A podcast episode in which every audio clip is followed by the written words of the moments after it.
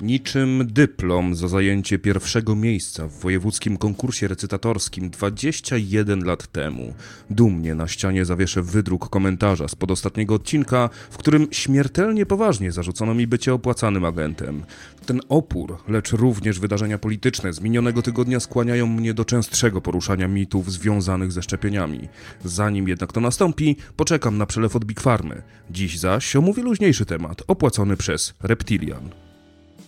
Częstotliwość 432 Hz. Zakazany strój w muzyce. Nazywa się ją częstotliwością kosmiczną, bo wszystkie naturalne dźwięki w przyrodzie są o nią oparte. Oprócz tego jest powiązana z częstotliwością wody, słońca, rezonansem Schumana i praktycznie wszystkim, oprócz współczesnej muzyki, bo Hitler i Rockefeller zmusili świat do przyjęcia obecnego stroju 440 Hz, od czego ludzie zaczęli się gorzej czuć, a przecież wcześniejsze instrumenty, w tym prehistoryczne, były strojone na 430 42 Hz, a Mozart, Schubert i Jimi Hendrix... Dosyć. Hendrixa zostawcie w spokoju. Sprawdzam.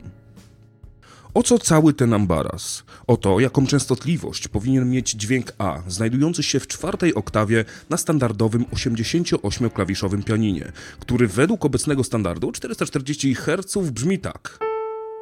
A podobno, naturalnie, powinno być tak. Mając jeden konkretny dźwięk, stroimy względem niego cały instrument. Zatem ten sam utwór zagrany w stroju 432 Hz będzie na minimalnie niższych częstotliwościach. Jak to będzie brzmieć w nieco dłuższym fragmencie? O tym później. Przyjrzyjmy się na razie historii tego stroju. Ustandaryzowanie strojenia jest niezbędne, jeżeli chcemy sobie pograć w większym gronie.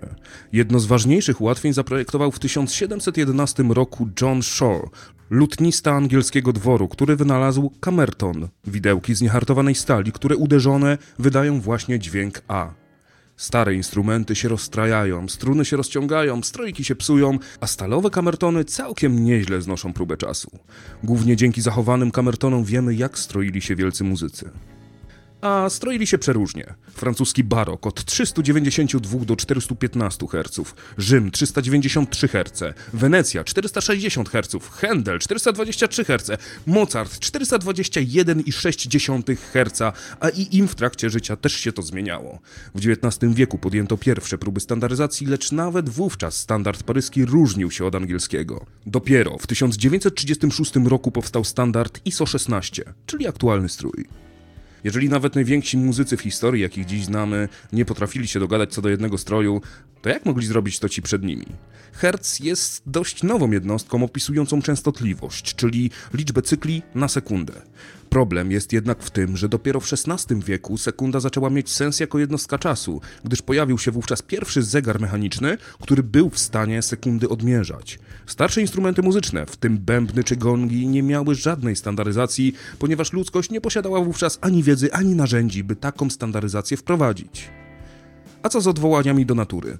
Serce pracuje z częstotliwością od 1 do 3 Hz, mózg do 70 Hz, rezonans Schumana to 7,83 Hz, Słońce to niemal 6 GHz, a częstotliwość drgań cząsteczki wody kręci się wokół 100 THz. Jak to jest związane z naszym bohaterem dzisiejszego odcinka?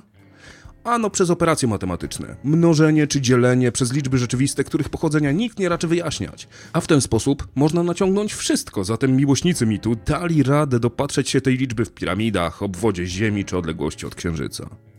Zamiast obalać po kolei każde z tych obliczeń, przyjrzyjmy się konstrukcji samego mitu. Do obrony twierdzenia wystawione są dziesiątki argumentów, nie mających żadnego pokrycia w jakichkolwiek materiałach źródłowych i faktach. Co więcej, większość źródeł jasno zaprzecza tezie wyjątkowości tej częstotliwości, lecz szukając informacji na ten temat dowiadujemy się, że Giuseppe Verdi stroił się na 432 Hz.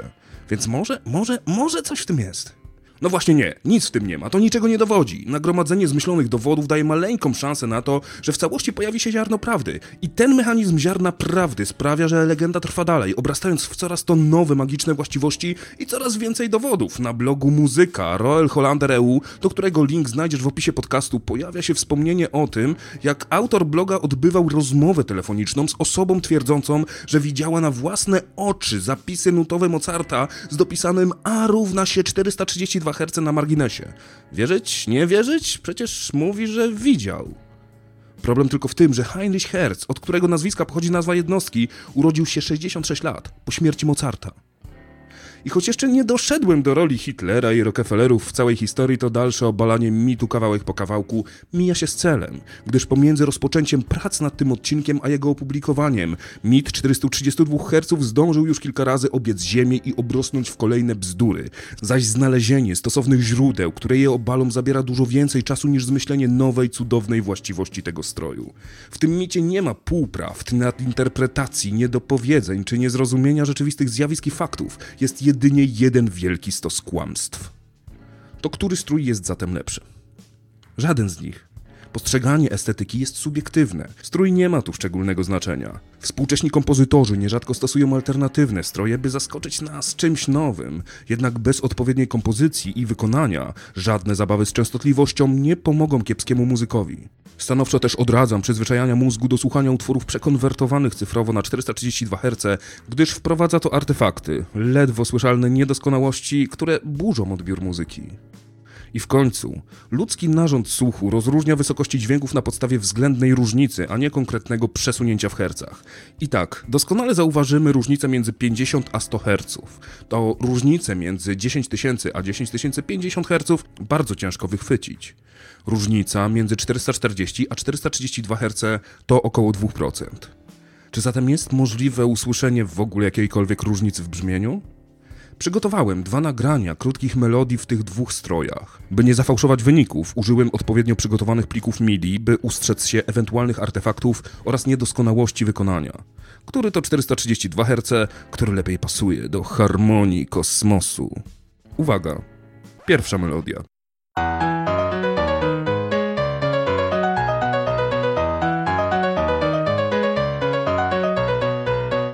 I druga melodia.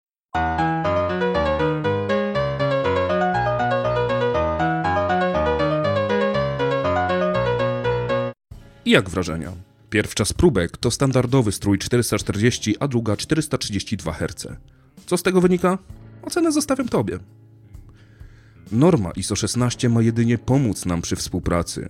Dzięki niej Twoje pierwsze w życiu pianino będzie nastrojone tak samo jak stroi się powszechnie instrumenty w drugim końcu świata, a gdy ucząc się grać na gitarze, zapragniesz podkładu basówki, to nagrania, które znajdziesz będą po prostu pasować do pożądanej tonacji.